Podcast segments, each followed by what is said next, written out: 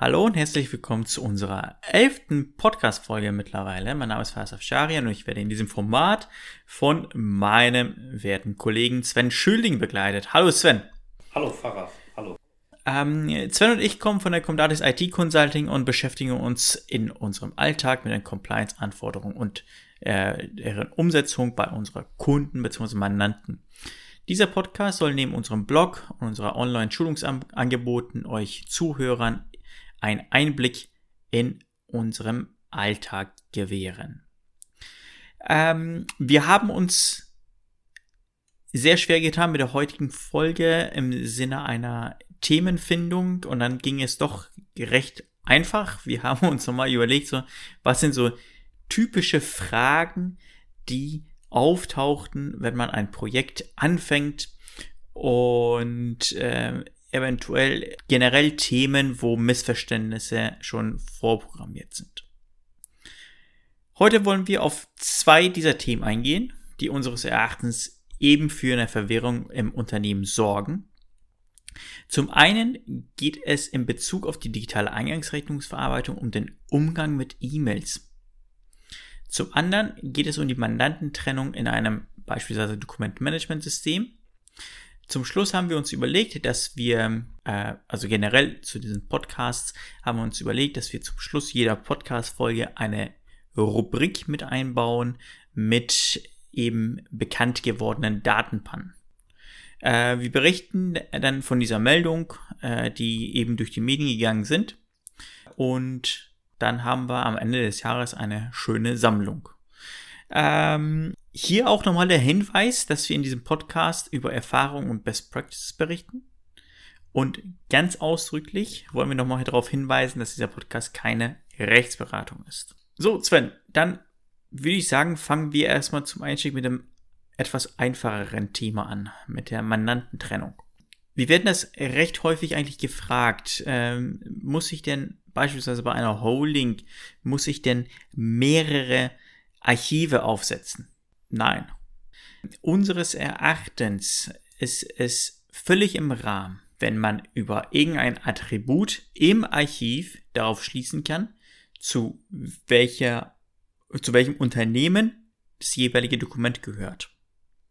Man muss jetzt nicht für Unternehmen A ein eigenes Archiv betreiben, für Unternehmen B ein eigenes Archiv, für Unternehmen C ein eigenes Archiv. Es reicht, wenn man gemeinsam oder gemeinschaftlich ein Archiv betreibt.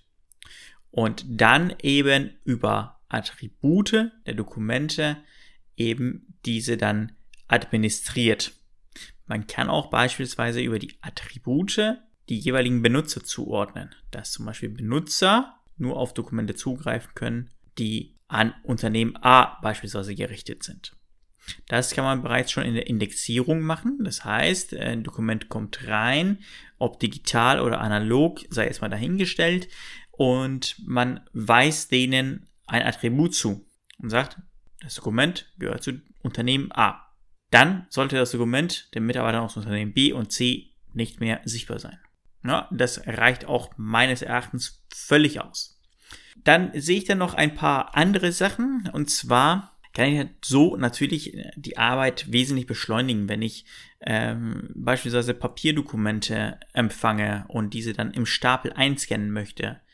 Dann sortiere ich nur nach Rechnungen beispielsweise und nicht mehr nach Unternehmen A, B und C und dann Rechnungen, sondern kann diese einfach im Stapel einmal scannen, digital erfassen, beziehungsweise bildlich erfassen um die dann digital zu verschlagworten. Eben unter anderem mit dem Attribut des Unternehmens. Das ist so durchaus möglich und bietet auch meines Erachtens eine geringere Fehlerquote. Warum? Ist ganz einfach. Denn ein Buchhalter oder eine Buchhalterin muss sich dann immer aus einem bestehenden System einmal ausloggen, in ein anderes System einloggen, um dann dort Belege zu verarbeiten. So habe ich alles in einem und kann ganz einfach alle Dokumente administrieren. Dann gibt es noch einen zweiten Punkt und das betrifft die IT. Ähm, und zwar hat es einen ganz ähnlichen Effekt, ähm, wie ich gerade auch mit der, mit der Buchhaltung äh, es genannt habe, mit der IT. die IT muss natürlich die Systeme warten und administrieren. Sagen wir mal, es steht ein Change an, ein Change Request.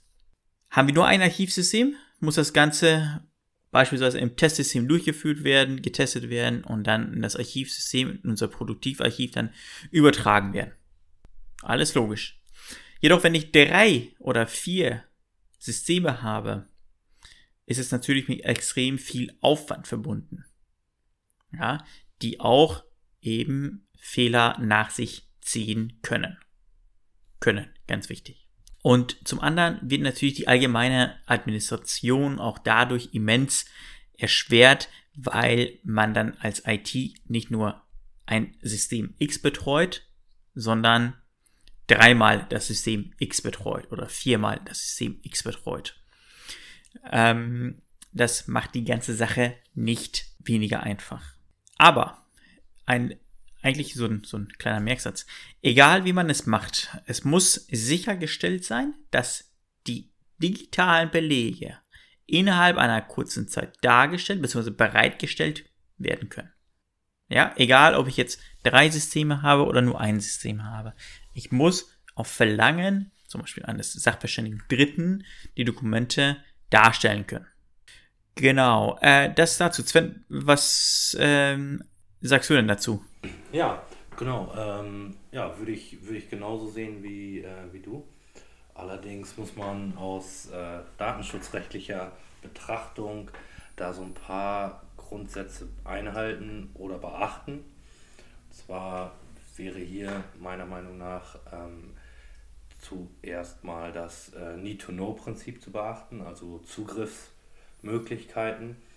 Ähm, mhm wenn jetzt im DMS-System personenbezogene Daten vorhanden sind, wovon ich jetzt erstmal ausgehe, äh, da reicht ja auch schon ein Ansprechpartner auf einer Rechnung, wäre, wäre der Grundsatz ähm, der äh, Integrität und Vertraulichkeit ähm, wichtig, dass nicht jeder Mitarbeiter oder jede Mitarbeiterin ähm, dann die Dokumente von anderen Gesellschaften einsehen kann, wenn es jetzt eine Holding zum Beispiel ist. Ähm, die sie aber eigentlich gar nicht einsehen dürfte. Mhm. Genau. Genau. Bei vielen Systemen kann man das eben ähm, auch, wie ich es vorhin genannt habe, über äh, diese Attribute dann auch zuweisen. Mhm. Genau, das wäre dann. Ja, das, wär das dann ist gut. durchaus möglich. Ja, das wäre dann, das dann natürlich sehr gut, dass man darauf achtet. Ähm, ferner sollte auch das Gebot der Zweckgebundenheit beachtet werden. Ähm, das heißt? Dass sich der Verantwortliche fragen sollte, muss, ob die Verarbeitung, zum Beispiel das Einsehen von einer Mitarbeiterin, das ähm, auf die Dokumente von Schwestergesellschaften dem Zweck, äh, für die eben diese personenbezogenen Daten erhoben wurden, auch erforderlich ist. Mhm.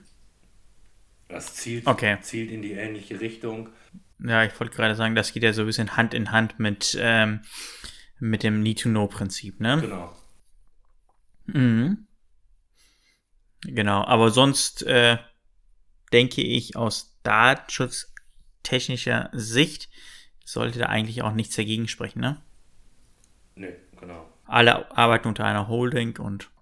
Mh. Ja. Ähm, bei dem zweiten Thema heute da tue ich mich ein wenig schwer. Und zwar ähm, geht es um die E-Mail-Archivierung. Man hört immer mal wieder von einem E-Mail-Archivierungsgesetz. Da stellt sich eigentlich immer die Frage, ob das Gesetz überhaupt vorhanden ist oder nicht. Falls ich tatsächlich so konkret gefragt werde, ob es ein E-Mail-Archivierungsgesetz gibt, sage ich nein, weil das gibt es tatsächlich nicht. Aber und hier gibt es ein großes Aber, E-Mails, die Handelsgeschäfte betreffen, äh, beziehungsweise für die Besteuerung eben äh, äh, äh relevant sind nach Paragraph 257 Handelsgesetzbuch beziehungsweise 140 Abgabenordnung, müssen je nach Belegart für einen bestimmten Zeitraum 10 bis, äh, 6 bis 10 Jahre eben archiviert werden. Und zwar ordnungsgemäß und vollständig sodass eine Auffindbarkeit und eine Reproduzierbarkeit eben möglich ist. Die Reproduktion muss natürlich mit dem Original übereinstimmen. So, was heißt das? Ähm, je nach Anforderung an die Aufbewahrung kann es eben weitere Gesetze geben, die eine Archivierung eben mit sich zieht.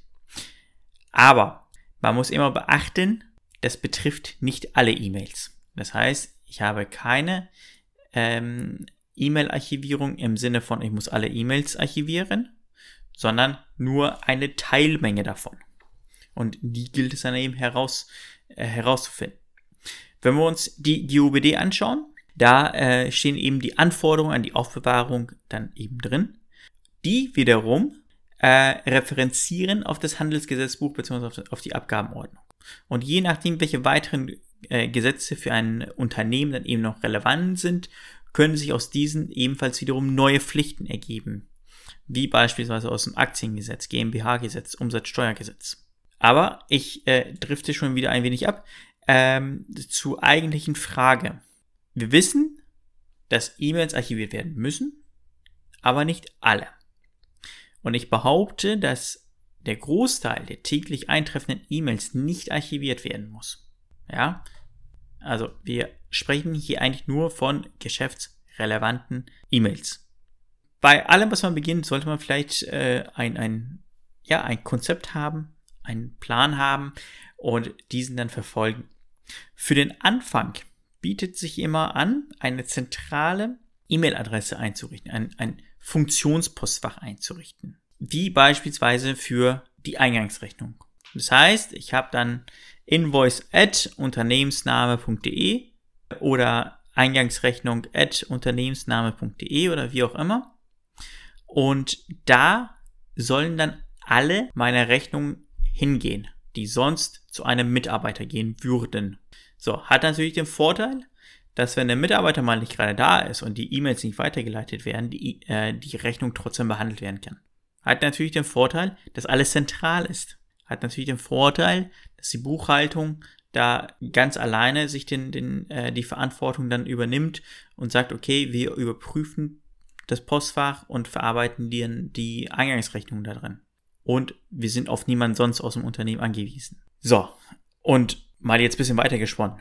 Wenn man noch ein ECM-System einsetzt hat, dann könnte man rein theoretisch ganz automatisiert diese E-Mails da, äh, rausfischen und die dann in einer Eingangsrechnungsverarbeitung dann quasi importieren. Aber das mit den Funktionspostfächern funktioniert auch immer nur so lange, bis die Lieferanten mitspielen. Ähm, ganz am Anfang sollte man hingehen und die Lieferanten alle einschreiben und sagen, okay, liebe Leute, wir haben hier ein Funktionspostfach. Wenn ihr uns äh, Rechnung schickt, dann verwendet doch bitte diese E-Mail-Adresse. Ganz, ganz viele Systeme bieten die Möglichkeit schon an, ähm, Rechnungsadressen zu hinterlegen, aber viele Systeme können das eben nicht. Das heißt, man hat einen Ansprechpartner im, im ERP-System beispielsweise, wenn ich dann die E-Mail dann, äh, die Rechnung dann per Mail schicke, dass sie dann direkt zu dem Ansprechpartner geht. Hm, bisschen, bisschen doof, weil es ja nicht zentral ist. Wenn der Lieferant das nicht umsetzen kann, dann brauche ich natürlich, ja, eine kleine Hintertür, wo ich dann trotzdem die Mails verarbeiten kann. Da man ja im E-Mail-Client eigentlich alle E-Mails manipulieren kann, im Sinne von verändern und löschen, dann ist es natürlich doof, wenn das eine Postfach nicht archiviert wird, nicht unmittelbar archiviert wird. Da bietet sich das eigentlich immer an, mit einer Arbeitsanweisung zu arbeiten. Ich weiß, das ist nicht die optimale Lösung, aber dann haben wir schon mal Maßnahmen ergriffen. Arbeitsanweisung im Sinne von, falls ein Mitarbeiter eine E-Mail mit einer Rechnung äh, erhält, soll er diese E-Mail dann so schnell wie möglich weiterleiten und zwar ohne den Inhalt zu verändern. Ich hoffe, das war jetzt verständlich. Generell sollte man aber darauf bestehen, dass die Lieferanten doch bitte das zentrale Postfach verwenden. So ein Postfach kann man dann archivieren. Das heißt, sobald eine E-Mail eintrifft, so wird die dann archiviert. Sobald ähm, da, da guckt das System dann beispielsweise alle paar Sekunden drauf und guckt, ist dort ein neues Element? Ja, nein. Falls ja, dann wird eben archiviert. So, das dazu. Ich hoffe, ich habe es ein wenig verständlich rüberbringen können. Mhm. Ähm, ja. Man muss dazu sagen, eine Archivierung aller E-Mails ist auch möglich. Doch wie ich finde, nicht immer zielführend. Aber hier kann Sven sicherlich aus dem Datenschutzbereich ein bisschen äh, was anderes berichten, weil dann, wenn ich anfange, alle E-Mail-Postfächer zu archivieren, dann muss ich wesentlich mehr Sachen beachten. Nicht wahr, Sven? Ja, ganz genau. Ähm, alle E-Mails zu archivieren, da ähm, das mag vielleicht praktisch sein, aber das ist äh, aus datenschutzrechtlicher Sicht äh, sehr gefährlich. Ähm, da hier viele Dinge zu beachten sind. Zum Beispiel auch wiederum das Gebot der Speicherbegrenzung oder das Recht auf Vergessenwerden. Wenn jetzt ein Unternehmer, ein Verantwortlicher alle E-Mails archivieren würde für zehn Jahre, wären da ja wahrscheinlich auch äh, Bewerbungs-E-Mails dabei. Und Bewerbungs-E-Mails äh, dürfen ohne Einwilligung nur höchstens sechs Monate aufbewahrt werden und müssen danach gelöscht werden. Sie müssen gelöscht werden. Und das wäre dann ja schon mal gar nicht mehr machbar, umsetzbar. Ähm, genau. Ferner gibt es auch ein, ähm, ein, ein Löschbegehren eines Betroffenen zum Beispiel. Wenn ein Betroffener sagt, bitte löschen Sie alle Daten, die nicht aufbewahrungspflichtig sind von mir, ähm, da hätte dann der Verantwortliche ebenfalls bei der Umsetzung auch große Probleme, weil ja alles archiviert ist und er nichts löschen kann. Ähm, das ganze Thema Archivierung bzw. Löschen von personenbezogenen Daten sollte nicht auf die leichte Schulter genommen werden. Da gab es in der Vergangenheit öfter mal auch Bußgelder und die äh, Datenschutzaufsichtsbehörden haben dann im Moment ein großes Auge drauf, sag ich jetzt mal. Äh, zum Beispiel gab es da, ich meine sogar zwei Bußgelder der, der dänischen Datenschutzaufsichtsbehörde. Da wurde auch zu viel gespeichert und es war auch kein Löschkonzept vorhanden. Ähm, und allen oder vielen wahrscheinlich bekannt, darüber haben wir auch schon mal im Podcast geredet, ist das Bußgeld, was meiner Meinung nach im Moment noch anhängig ist, äh, gegen Deutsche Wohnen, wo äh, genau nämlich dies passiert ist. Es wurde zu viel archiviert, personenbezogene Daten wurden im massiven Umfang archiviert und äh, konnten dementsprechend dann nicht mehr gelöscht werden. Mhm. Genau, tatsächlich haben wir auch, wie du bereits schon sagtest, äh, darüber schon einmal im Podcast gesprochen. Es war eigentlich auch eine super Überleitung zu unserer, ich nenne es mal in Anführungszeichen, Rubrik äh, in diesem Podcast-Format, die Datenschutzpanne. Heute haben wir auch eine Datenpanne, und zwar bei der Investitionsbank Berlin. Und zwar ganz aktuell bezieht sich das auf die Corona-Krise. Die Investitionsbank, so war zu lesen, zahlt den Einzel- und Kleinstunternehmen aus dem Hilfspaket des Landes Berlin eben aus. Die Bank hat eine Softwarefirma damit beauftragt, eine Warteschlangensoftware für die rund 150.000 Anträge zu erstellen. So kann man sich vorstellen, dass äh, die Zeit natürlich hier eine super große Rolle spielte. Dabei ist der Softwarefirma eben ein Programmierfehler unterlaufen, die zu eben dieser jener Datenpanne führte. Nachdem man als Unternehmen dort eine Anfrage stellte, wurde die Kopie des Antrags zum Herunterladen angeboten. Leider wurde jedoch nicht die Kopie des Unternehmens, äh, des, des Antragstellers heruntergeladen, sondern die Kopie eines anderen Antragstellers.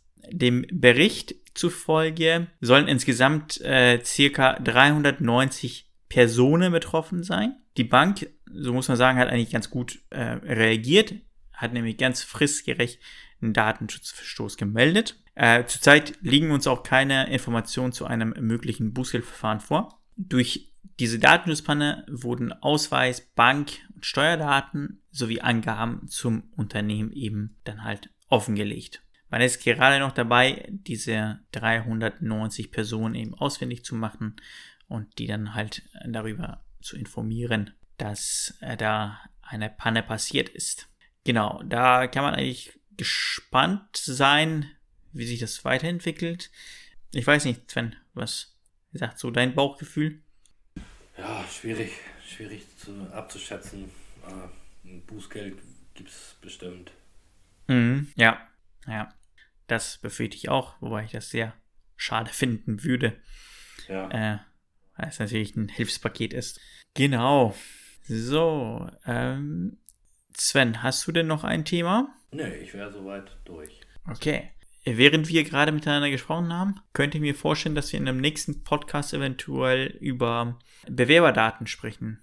Ja. Und deren Speicherung und wie man halt damit umgehen muss. Genau, das ist ein gutes Thema, ja. Okay, dann würden wir das in Angriff nehmen für die nächste Folge. Und ja, damit würde ich dann das Ganze auch beenden wollen. Sven? Ja. Vielen lieben Dank. Ja, ich danke dir. Ich danke auch, auch an die Zuhörer. Zuhörer. Genau. Genau. Bleiben Sie gesund. Ja, und bis dahin, machen Sie es gut und auf Wiederhören. Auf Wiederhören.